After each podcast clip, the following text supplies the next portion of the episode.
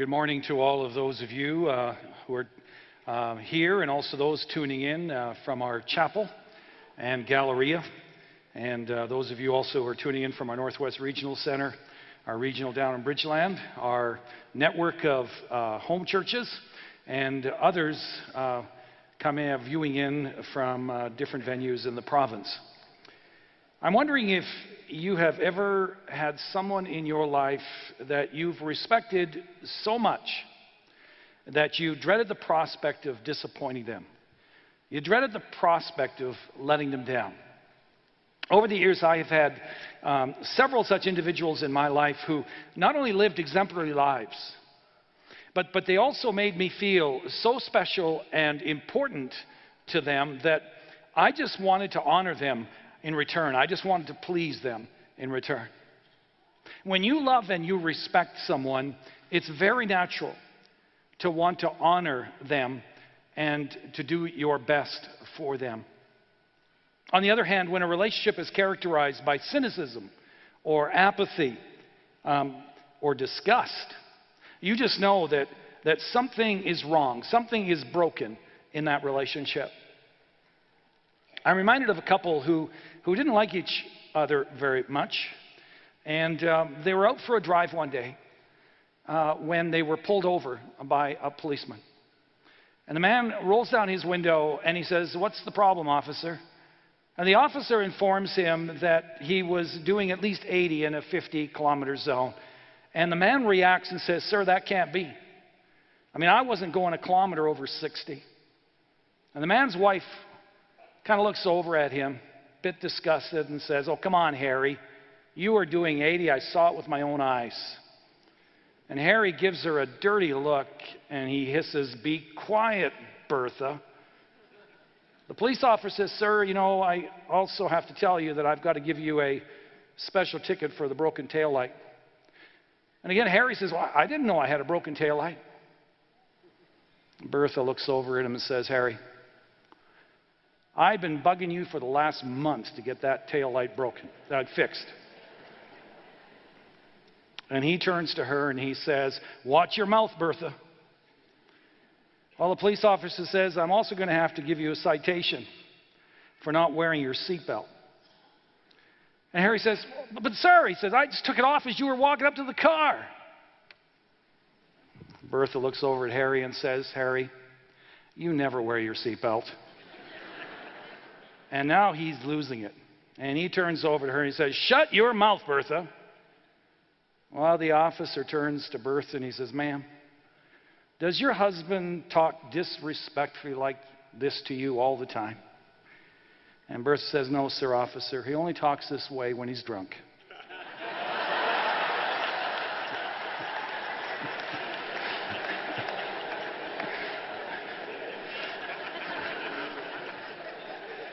You get the sense she didn't like him very much?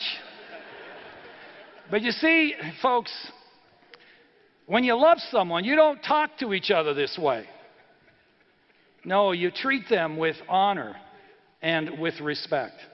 Now, I bring that to your attention because, as we're going to see in a moment, in the days of Malachi, the people had a very unhealthy attitude toward God. There was a, a cynicism in their attitude toward God, and they dishonored Him in the way that they were living their lives.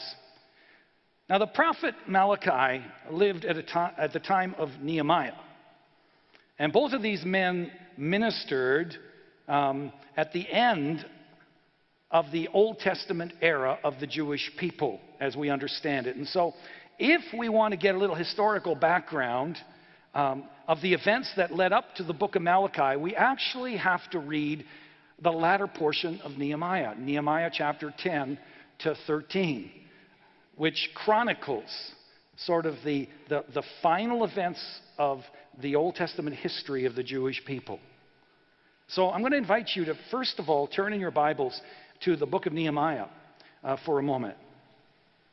You probably open it to about chapter 8. Now, you may recall when King Cyrus issued a decree permitting the Jews to return to Jerusalem after they had spent approximately 70 years in captivity in Babylon, several groups of Jews took Cyrus up on his offer. The first group, under the leadership of Zerubbabel, left within a short period of time and they headed for Jerusalem. And when they arrived, they found their beloved city and their temple in total ruin. And so they devoted a lot of their attention to rebuilding their temple. Another group returned to Jerusalem about 100 years later in 458 BC under the leadership of Ezra. And then a third group uh, returned under the leadership of Nehemiah about 25 years later in 430 BC, and they returned primarily with the mandate of rebuilding the walls surrounding Jerusalem. Now, after the wall was rebuilt, we read in Nehemiah chapter 8, and you see it right in the heading of your scripture, that Ezra read the law to the prophets, uh, to the people, the law of God. And upon hearing it, they fell prostrate on their faces in repentance and in worship of their God. And then if you flip over to chapter 10, we read that they made a number of promises to God. Including in verse 30, they promised not to allow their children to intermarry with people who worshiped other gods. In verse 32, they promised to give regular offerings to the Lord. In verse 35, they promised to bring the first fruits of their crops to the Lord, the best of their crops to the Lord, as a reminder that all that they have is from Him. Now turn over to chapter 13. Now, I'm not going to take the time to read it, but when Nehemiah returned, he had gone back to Babylon for a period of time. When he returned, after a number of years of being away, he was absolutely incensed to discover that his people who had made these promises to God were already defaulting on those promises. They were already back to their old ways. They were already indifferent to God. They were cynical toward God. They were dishonoring God. They were not keeping the commands of God. They had no respect for the covenant of marriage. They were coming up with all kinds of uh, uh, flippant excuses to divorce their spouse because they believed that, you know, someone else could make them happier. And so they just flippantly divorced their spouse for almost any reason so they could be with someone else. On top of that, they were greedy. They were robbing God of the tithe and giving God that which didn't cost them anything. And it is during this period of time that God calls Malachi to express his concerns to the people. And so now I invite you to turn over to the book of Malachi, which you should have no problem finding because it is the last book in the Old Testament.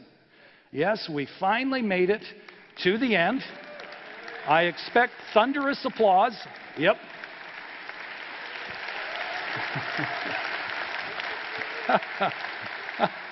if, if for no other reason you lived through it, you know? Absolutely. Okay, so would you stand with me as we read a portion of chapter 1 uh, together?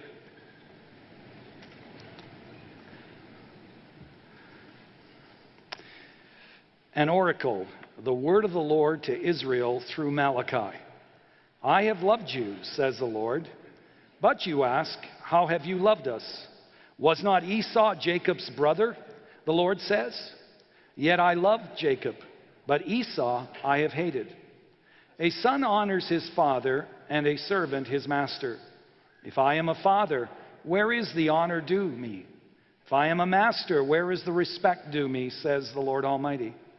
But you ask, How have we shown contempt for your name? When you bring blind animals for sacrifice, is that not wrong? When you sacrifice crippled or diseased animals, is that not wrong? Try offering them to your governor. Would he be pleased with you? Would he accept you, says the Lord Almighty? Oh, that one of you would shut the temple doors so that you would not light useless fires on my altar.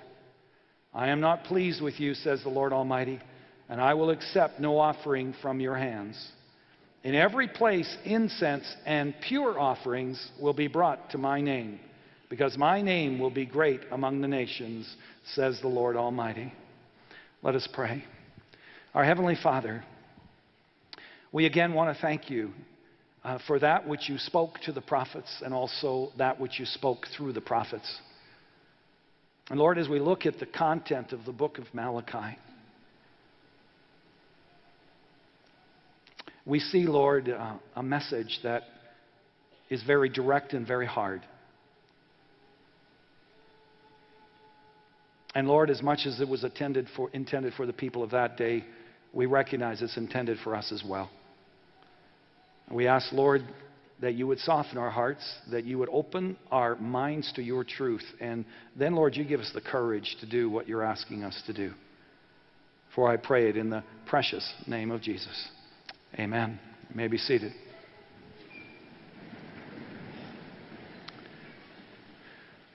Now, in verse 1, Malachi starts out by affirming God's love for his people. He essentially says, God loves you, and God has your very best interest at heart. And the people respond cynically and they say, Oh, yeah? So, how does God love us? Have you ever questioned the love of God? Have you ever faced circumstances in your life where you wondered whether God really loves you or not? Well, this is exactly what the people of that day were feeling. And, and they, were, they, they just sensed or felt that they weren't getting from God what they were expecting from a loving God. They were thinking things like, if God loves me, then why did our crop fail? If God loves me, then why are the wheels coming off my life? Or why did this special relationship unravel? If God really loved me, I would think that I would be experiencing the good life. And so, beginning verse 2, God reminds them of his faithful love down through the centuries by giving them a history lesson. He says, Was not Esau Jacob's brother? Yet I love Jacob, but Esau I have hated. Now, that is a very difficult passage to understand. But we need to understand or realize that the people of that day, they knew what was being said there. The question is, what did God mean when he said, Jacob I loved, but Esau I hated? We know that God loves everyone. I mean, John 3:16 says, "For God so loved the world." That covers everybody. God so loved the world, so we know he didn't hate Esau in the way that we normally think of hating someone. The word hate that's being used here is being used as a word of contrast. It's the same word that Jesus used when he said in Luke chapter 14, He said, If anyone comes to me and does not hate his father and mother, his wife and children, his brothers and sisters, yes, even his own life, he cannot be my disciple. Now, we know that Jesus didn't mean that we're to hate our parents or our siblings or our children because there are many other scriptures in which he clearly articulated that we're to love our parents and honor our parents and our spouse and, and our children. What Jesus meant here is, is that following him involves choosing to love him more than anyone else. The contrast has to almost be like love and hate, but the emphasis is on the love. Choosing not to let our love for others compromise or weaken or water down our love and commitment to God. And so, with that in mind, what God's saying here is when He said, uh, what, what is He saying here when He said He loved Jacob? He was taking them back to the covenant that He made with their forefather Abraham. In order to accomplish his mission of bringing all people back in right relationship with himself, which has been the theme through the entire Old Testament narrative, God chose Abraham and his descendants to be his representatives in the world, to declare to the world through their life, and through their words that their God is God. Now, make no mistake, God could have chosen anyone to be his representative, but he chose Abraham, and then later he chose Abraham's descendant, Jacob, over his brother Esau. Not because he loved Jacob more, not because Jacob was better looking or more intellectually astute, or because he was morally better. No, God simply chose him which is his prerogative to do as God. But let me quickly add, he chose him for a purpose. In Genesis 12:3 he told Abraham that all people on earth will be blessed through you and your descendants. God chose Abraham and then later he chose Jacob whom he renamed Israel and he chose the descendants of Jacob, Israel, the children of Israel, to be his missionaries to the world. Now, the problem is, is that even though the Jewish people were quite excited about the fact that they were God's chosen people, far too often they forgot that they were chosen to fulfill a purpose. And they drifted from God. They broke their covenant with God. And so, in the fullness of time, God put the Jews on hold, as it were. And He chose rep, uh, as His chosen representatives in the world. He didn't break His covenant with them, He, he didn't write them off. He just said, I'm going to raise up a new branch, another branch, a new people to point people to me. And He chose His Son Jesus to come and reveal his reality to the world. And he chose Christ's body, the church, to be his representatives in the world. And so when you read in the Bible that God has chosen or God has elected certain people, those verses aren't saying that God chose some people to be eternally saved and he chose other people to be eternally condemned because i remind you in 2 peter chapter 3 verse 9 it says god is patient with you not wanting anyone to perish but everyone to come to repentance that's his heart No, he's saying that he has chosen a certain person or a certain nation, like the Jewish nation, or us, his children, the church, for a purpose. And that purpose is to bless our world with the good news of his love. And so, keeping all of that imagery and all of that explanation in mind, and I'm sorry I had to go around the barn in order to give you that background. But if you can keep all of that imagery and explanation in mind, I'm now going to try to summarize what I believe God is saying in the first five verses of Malachi in today's vernacular. God is essentially saying to the people of that day, Ever since I chose your father Abraham and your father Jacob, now named Israel, to be my representatives in the world, I have stood firm with you. I have protected you. Remember the Assyrians and how frightened you were of them? Well, where are they now? Remember the Babylonians? Remember how invincible they seemed to you? Well, where are they now? Or where are the Medes and the Persians? You see, they have all come and gone. But you, my chosen people, remain and continue to thrive. Even though you repeatedly broke faith with the covenant that we made and you drifted from me, I have constantly demonstrated my love for you. Yes, at times I had to use a tough love to wake you up to your folly, but I've always loved you. I have always been there, ready and willing to embrace you and welcome you back into my arms when you came to the end of yourself and you reached out to me. When I chose you, you were locked into my eternal purpose. And even though there have been times I've had to discipline you, I've never deserted you. And my steadfast love has been there all along down through time. And, folks, that is what God essentially said to the people of that day in those first five verses. And just for the, for the record, what God said to them, He says to you and He says to me.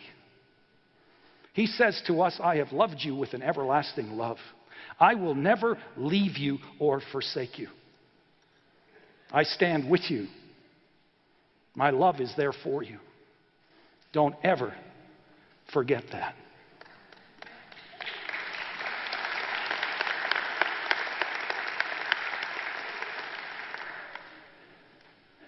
Don't ever forget that. But also don't ever take it for granted. Because I want you to look down at verse 6 now. God raises the issue of honor. And he says, A son honors his father and a servant his master. If I am a father, where is the honor due me? If I am a master, where is the respect due me? In the Hebrew word, the, the word honor means to be heavy. And so when you honor someone, it means you treat them as a heavyweight in your life. Someone of high value, someone who has great significance in your life. And you see, God is revealing his broken heart here because even though, as he's just said, down through the years, I have faithfully loved you. You do not honor me in return. Instead, you are cynical, you are ungrateful, you are apathetic, you're even angry with me. And so, through the rest of the book, Malachi points out a number of ways that the people of his day weren't honoring their Lord. One of them is found in verse 6, where God says, You show contempt for my name. And again, the people say, Oh, really? So, how are we showing contempt for your name? And in verse 8, God answers them. And he essentially says, You are content to give me stuff that costs you nothing the trash, the useless things. Let me back up for a moment, take you back to the book of Leviticus. Leviticus chapter 4, verse 3. God specifically spelled out that when a person brought a lamb or a bull or a sheep to be sacrificed as a sin offering, the animal was to be without defect. It was to be the best in the herd. It was to be the animal that would fetch the highest price in the marketplace. It was to cost a person something. In part to communicate a person's deep love for God, but also to help a person to realize in a very tangible way that sin is costly and that repentance is costly as well. The sacrificial offering of that day also served as a foreshadow of the day when God Himself would give us His very best, His one and only Son, whom the Apostle John called the Lamb of God who takes away the sin of the world. And yet, instead of looking for the best sheep in his herd, the people in Malachi's day they would walk through their herd and they would look for the one that was kind of leaning up against the post. They'd look for the sheep that was kind of staggering around on his last legs, ready to keel over and die, you know, either from disease or old age. And they'd say, That's the one. He's almost dead. He's worthless to me, anyways. Let's offer him to God.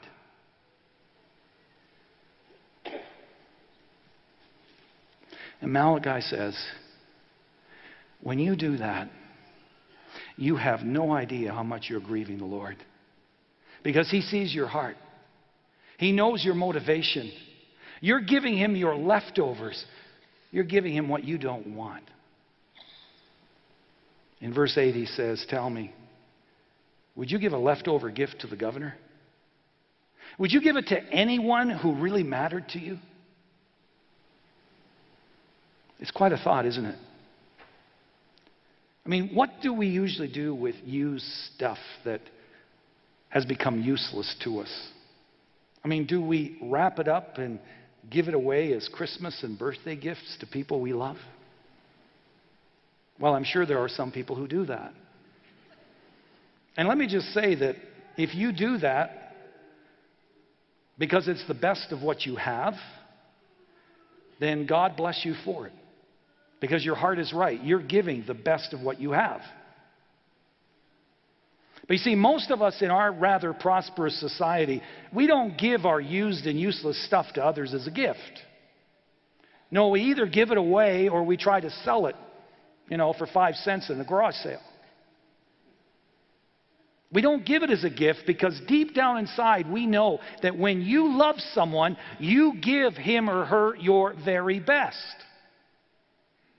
You don't give them something that costs you nothing. And if you do give them something that costs you nothing, what's that saying about the depth of your love for them? Now, you see, we understand that in terms of our relationships, but do we understand that in terms of what we give to our Lord?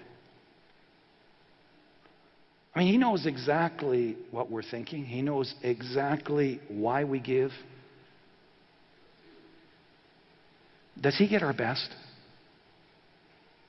Does he get our first fruits? Or does he get our leftovers? And, and if he gets our leftovers, what does that say about the depth of our love for him? Honoring God means bringing him your very best rather than a tainted sacrifice of leftovers. Jim Nicodem lays out some ways that we give tainted sacrifices.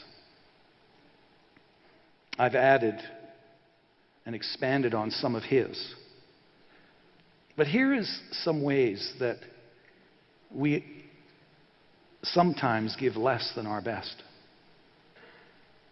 A tainted sacrifice, he says, is when I spend an hour or two reading a magazine cover to cover, or surfing on the net, or watching television.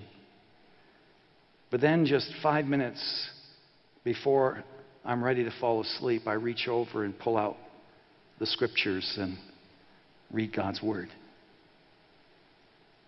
A tainted sacrifice is when we give our best energy, our best talent and motivation and creativity and time to things other than the purposes of God.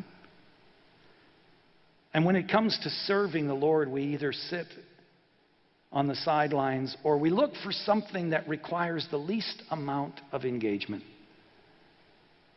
that will mess up our schedule the least. That's offering God the leftovers. A tainted sacrifice is when we watch our favorite golfer sink a game winning putt, or our favorite sports team win the game in overtime. And we leap off the couch in jubilation and loud praise and with much dancing.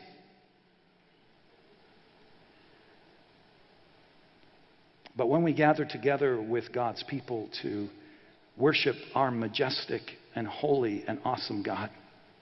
And we thank Him for the lives that He's changed and for sustaining our lives. So often we just yawn. And we sit on our hands and we dare not get too emotional.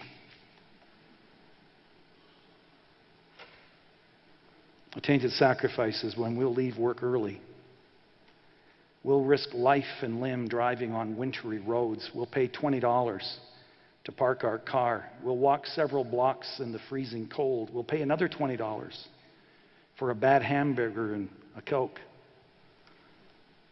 And then we'll pay another $100 for a ticket. And then we will sit for three hours at the edge of our seat to see our favorite sports team play. And yet, when we come to church, we get really upset if we've got to walk further than half a block. If the service is longer than 75 minutes, if we sing too much, stand too long, or if the preacher speaks on money or giving God our very best.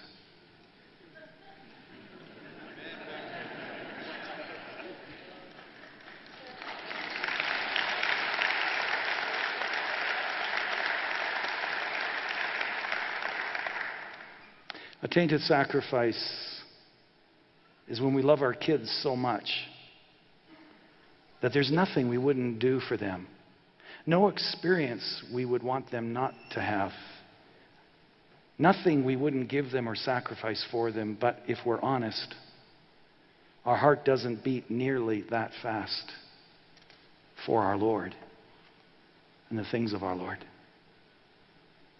A tainted sacrifice is when we will agonize about letting others down. We'll agonize about offending others or not giving our best to others, but not give second thought that we may have offended God or grieved our God by giving Him our leftover time, by giving Him our leftover energy, our leftover love. A tainted sacrifice is when we spend a lot of money on ourselves but when it comes to giving God an offering, we give Him the change in our pockets or our walking around money. Malachi says to the people of his day, You're not giving from your heart, you're going through the motions. You're giving out of a sense of obligation, and you're giving what doesn't cost you anything.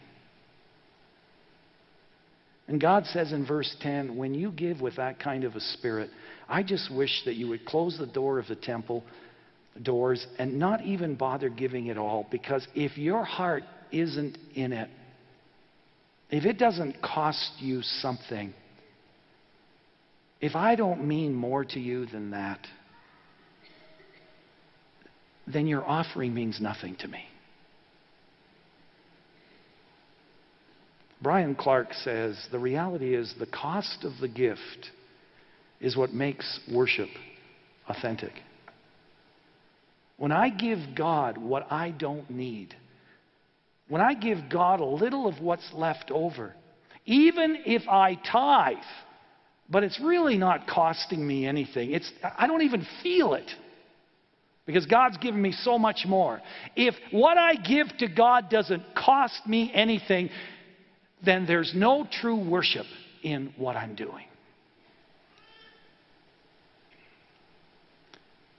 In 1 Chronicles chapter 21, King David is, is wanting to offer a sacrifice to the Lord. And so he's looking for a piece of ground in which to set up this sacrifice. He finally finds the piece of land that he wants to do the sacrifice on. And he talks to the owner. He's prepared to pay for it. The owner says, Oh, no, no, no. Don't worry about it. I'll just give you this lamb. And David refuses. He insists on paying for it. And he then says this I will not give to God that which costs me nothing. You see, a sacrifice costs us something, it affects our lifestyle. Many of you have been generous people for many years. Many of you have given 10% or more of your income back to the Lord for 10 years, 20, 30 or more years. And you've done that in order to see His kingdom purposes advance. And as the scriptures teach, you've done it cheerfully, you've done it regularly, you've done it in proportion to your income. On top of that, you've given thousands of hours of your time and of your abilities and your gifts out of your love for God. And God has used your faithfulness, God has used our faithfulness collectively to see the trajectory of thousands of people changed for all of eternity. But you see, loving God, living for God, worshiping God has cost you something. It has cost you all kinds of time that you could have devoted playing endless sports, pursuing hobbies, getting your kids involved in even more activities, vacationing here or there. It's cost you some of that because you had to make a choice between the good and the best. And it's also cost you all kinds of money. I mean, if, if you were to add up all that you've given away to the Lord's work and to the, to the needy over the years, and if you had decided not to give that money away and to keep it, if you just do the math on it, you could have had a lot more money to drive a much nicer car, to have a larger home, to take wonderful vacations even perhaps to outright pay for a vacation home in some sunny destination in the South. You see, true worship is costly. But you see, it's the only kind of worship that God wants from us. Again, in verse 10, God says, Don't even bother giving if it doesn't come from your heart. See, God is essentially reminding us here that He doesn't have a cash flow problem. He doesn't need our money. He owns it all. He owns everything that I have my money, my possessions, my family, my very life. He owns it all. The only reason He wants me to give back to Him is so that I will never forget that everything I have is from Him. Every time I give of my time, it's a reminder that my life is dependent on Him, His grace. My life is in His hands. Every time I give of my money, it's a reminder that He owns it all and that without Him, I wouldn't even have the capacity to make money. But He doesn't need our money. All He wants is our heart. And what we do with our money, what we do with our time, says a lot about the state of our heart.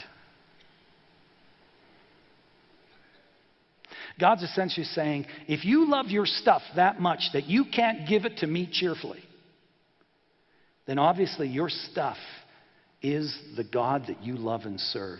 And God's saying, I'd just prefer that you be honest about that and stop pretending that I'm your God because I'm not. That stuff is your God.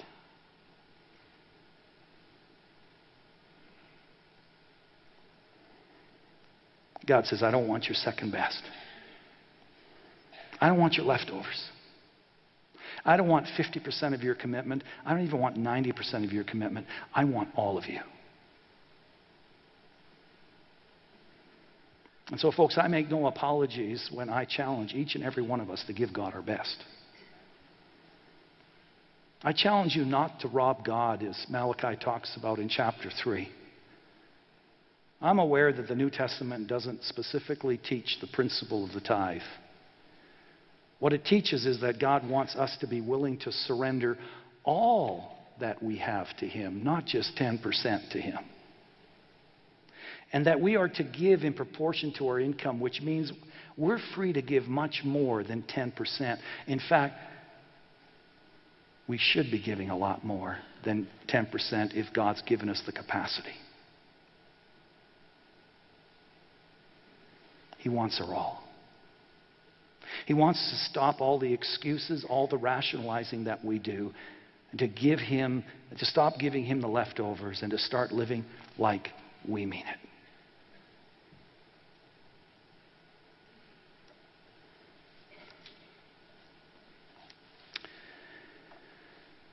You know, speaking on passages like this is very hard for me. I want you to be clear that I take no delight in, in giving messages like this. It's hard on me because inevitably I get all kinds of emails and letters that do not flatter but hurt.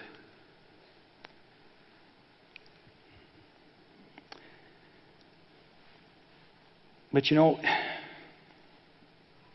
if you turn over to Malachi chapter 2.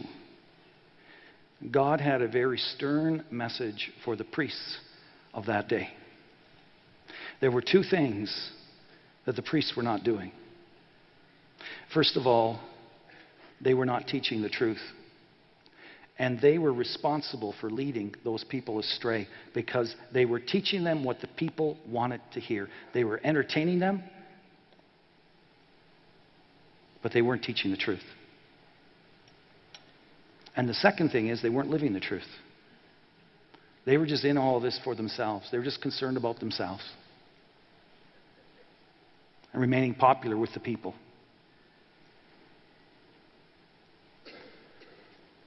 Now, I'll confess to you, I'm, I'm, human, and I do not always practice what I preach. I do not always give God my very best. I do not always make God honoring decisions in my life. And I'm sure you know that, but just in case you didn't, now you do.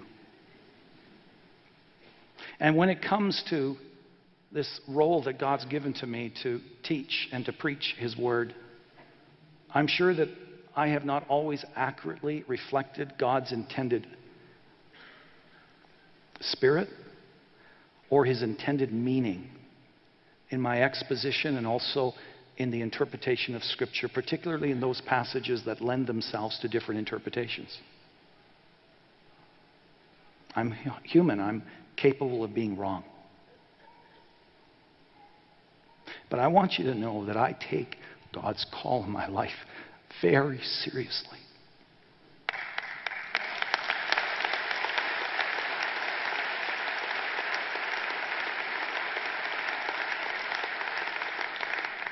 The responsibility that He has given me to preach and to teach His Word weighs heavy on my heart. And as much as I do not relish biting emails and letters, as much as it hurts to know that there are people who have and will continue to walk out of this place because they do not like the truth, they don't want to hear the truth. And I take no delight in that. When I stand before my holy God, I want to be able to say to him, I was faithful.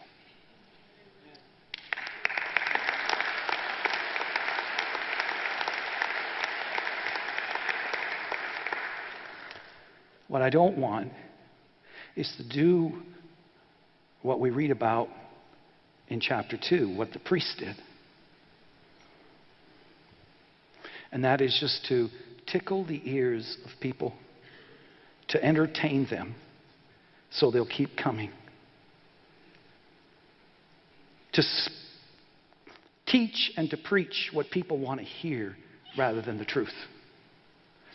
Because, folks, I'm just not going to buy into that. Because Jesus called us in Matthew 28 to make disciples, not to attract a crowd.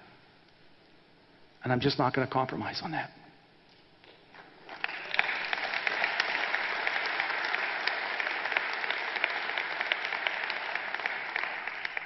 Now, I share that with you because I want you to understand my heart. And I'm going to wrap up now by getting really practical and really personal. Over the last few years, I've noticed a, a growing number of Christian writers and thinkers attacking the church like never before. Not Center Street specifically, but the church generally as we know it. And, and some of the attacks are warranted.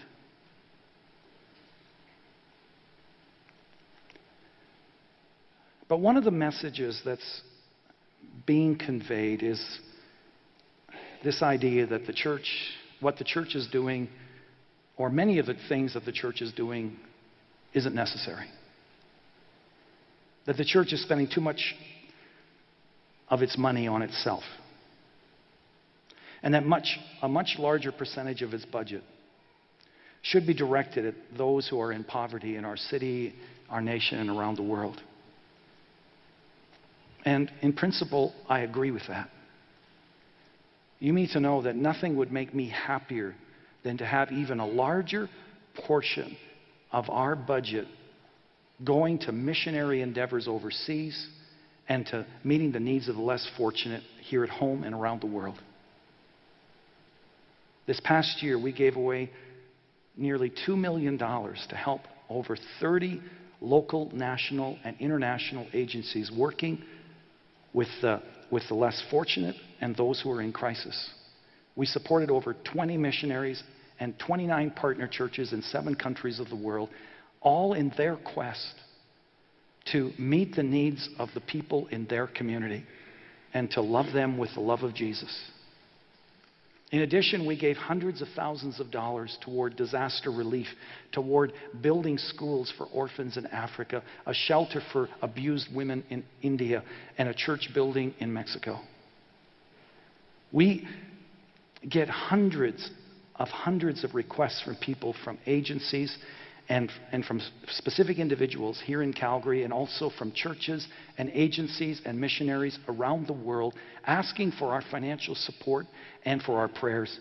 And I got to tell you, we would be thrilled if it were possible that we had the resources to, to stand behind all of them. So, yes, I dream of a day when we're able to give most of what we receive in offerings away to God's activity outside of our local church ministry. I really do. But at the same time, I believe in and I am passionate about the vision and the mission that God has called us to as a church here in Calgary. This past year, God used the ministry of our church to see over 400 people come to faith in Jesus Christ.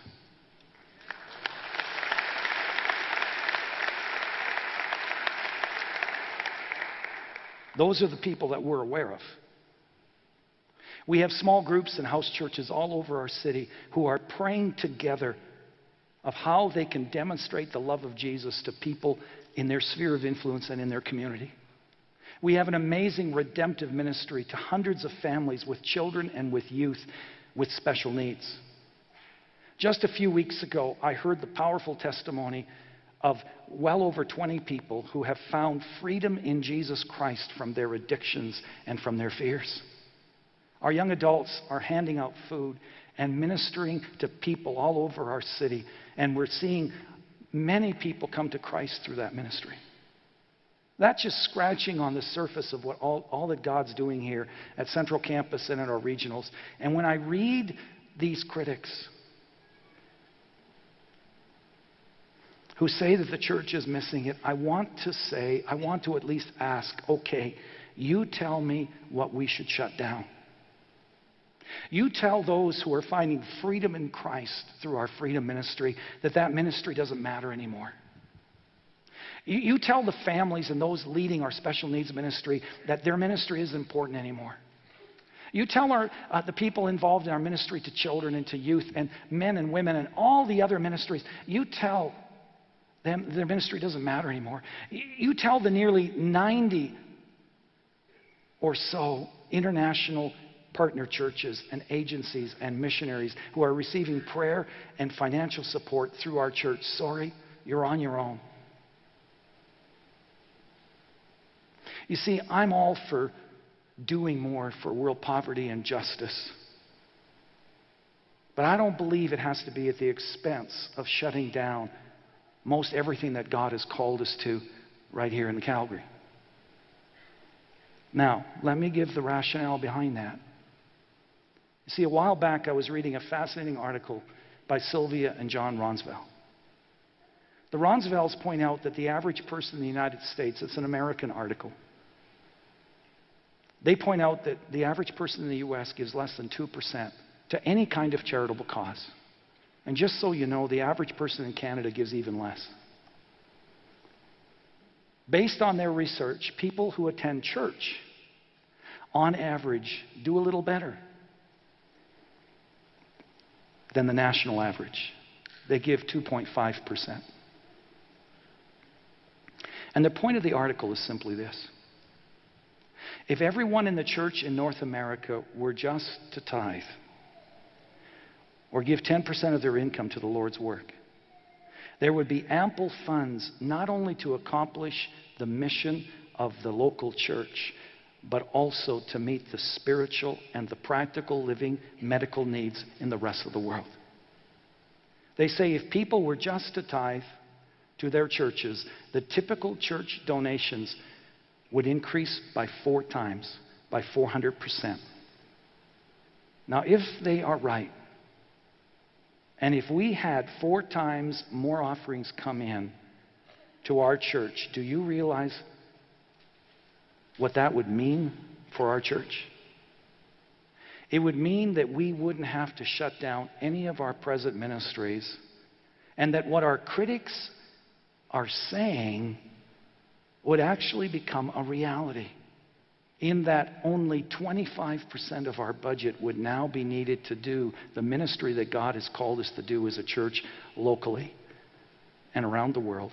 And 75% of our budget would be available to combat poverty, disease, injustice, and to do what, even more of what we've already been doing around the world and in our community and across this nation. Now, the, the, the Ronsvalles research is already over a decade old.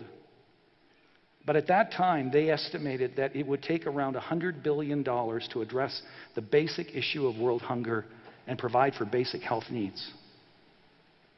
And yet they point out if all the people in the churches of the U.S., this doesn't include Canadian churches, just the churches in the U.S. were to just to tithe,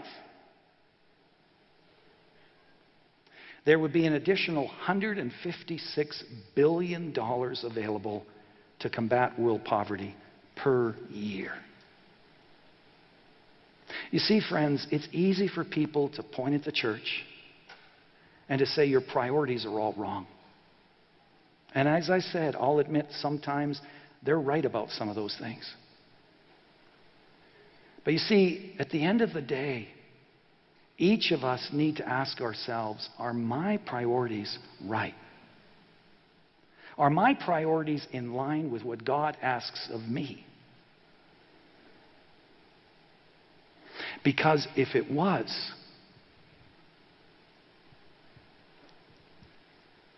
then probably the priorities of the church would be where they need to be too. Because we are the church. Folks, as I said, I'm passionate about our vision and what we're doing, but how I wish we could do more. How I wish we could do much more. I've traveled enough to see the need in the world. I've talked to enough people to know that the needs and the opportunities to make a difference in the name of Jesus, they are limitless. If the research in this article is correct, then if we give God our best and we are faithful in our giving, we can meet the basic living needs of people and introduce thousands of people to Jesus Christ here and around the world. With God, it is possible. Now, I want you to be sure, I want to be sure that you understand that this little, um, this little talk here isn't about giving more to our church. This isn't one of those, you know, we're in real financial trouble. We're in debt up to our eyeballs. And, you know, if you don't give more, we're, we're going to have to close the doors. No. This is much deeper. This is about being faithful to God. This is about giving God your best. This is something that you and me have to sort out with God ourselves. Having said that, I hope and pray that you believe in our vision and our mission as a church enough that in response to God's word to us through Malachi, that all of us here will regularly get on our knees and pray for the ministry of our church, for the people of our church, that we'll roll up our sleeves, and that we will keep our wallets open and jump into the mission that God has called us to. That we will stop being armchair critics. And I'm not saying you are, but if you are, that you'll stop that. And as we read in Hebrews 10:24, you'll spur one another on toward doing the things that God calls us to do, toward being the church that God calls us to be. I mean, if you don't believe in the vision that God has called us to as a church, then you need to find a church that you do believe in its vision and can jump in with both feet and support it. My prayer would be that we can link arms with one another, put aside our philosophical differences, and get on with the work that God has called us to. Let me just say this as well. If God has used our time here in Malachi to challenge you to give cheerfully and regularly, and should our offerings begin to double or triple, as your senior pastor, I want you to know that I'm going to do everything I can to ensure that most of the dollars that come in over and above the ministries we're already devoted to, that those are going to be directed to the cause of Christ around the world and to world poverty. I commit myself to that. Imagine, friends, the impact that we can make together by just being faithful in this matter of giving God our best. I can't wait for the day when I can say that 75, 80% of our offerings are being used to help the less fortunate and to impacting lives for Christ through churches across Canada and around the world. But, friends, it starts with each of us saying, Lord, I'm holding nothing back. I'm giving you my best. I'm giving you my all. Of this I am confident. If we cheerfully and sacrificially give our best to God, it will not, God will use our faithfulness not only to bless us in ways we can only imagine, but He will use it to transform us into the image of Jesus and to transform our city and our world for God's glory. And the day will come when we come to the very end, we're going to look back and we're going to say, giving my best to the Lord, investing my time, my talent, and my money into His kingdom were, was worth it all. We're going to have no regrets because at that moment we're going to realize what most people don't seem to get until it's too late. And that is only one life will soon be past. Only what's done for Christ will last. Would you stand with me for closing prayer?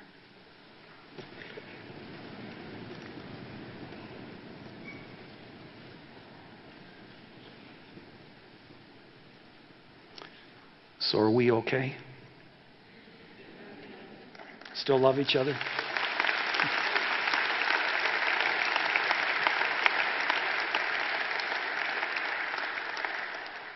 I just want to tell you what I told the other services.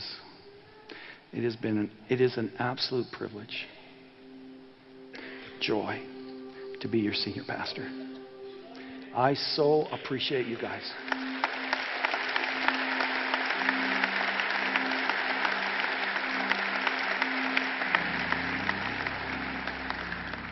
And now may the Lord bless you and keep you. Lord make his face to shine upon you and to be gracious to you.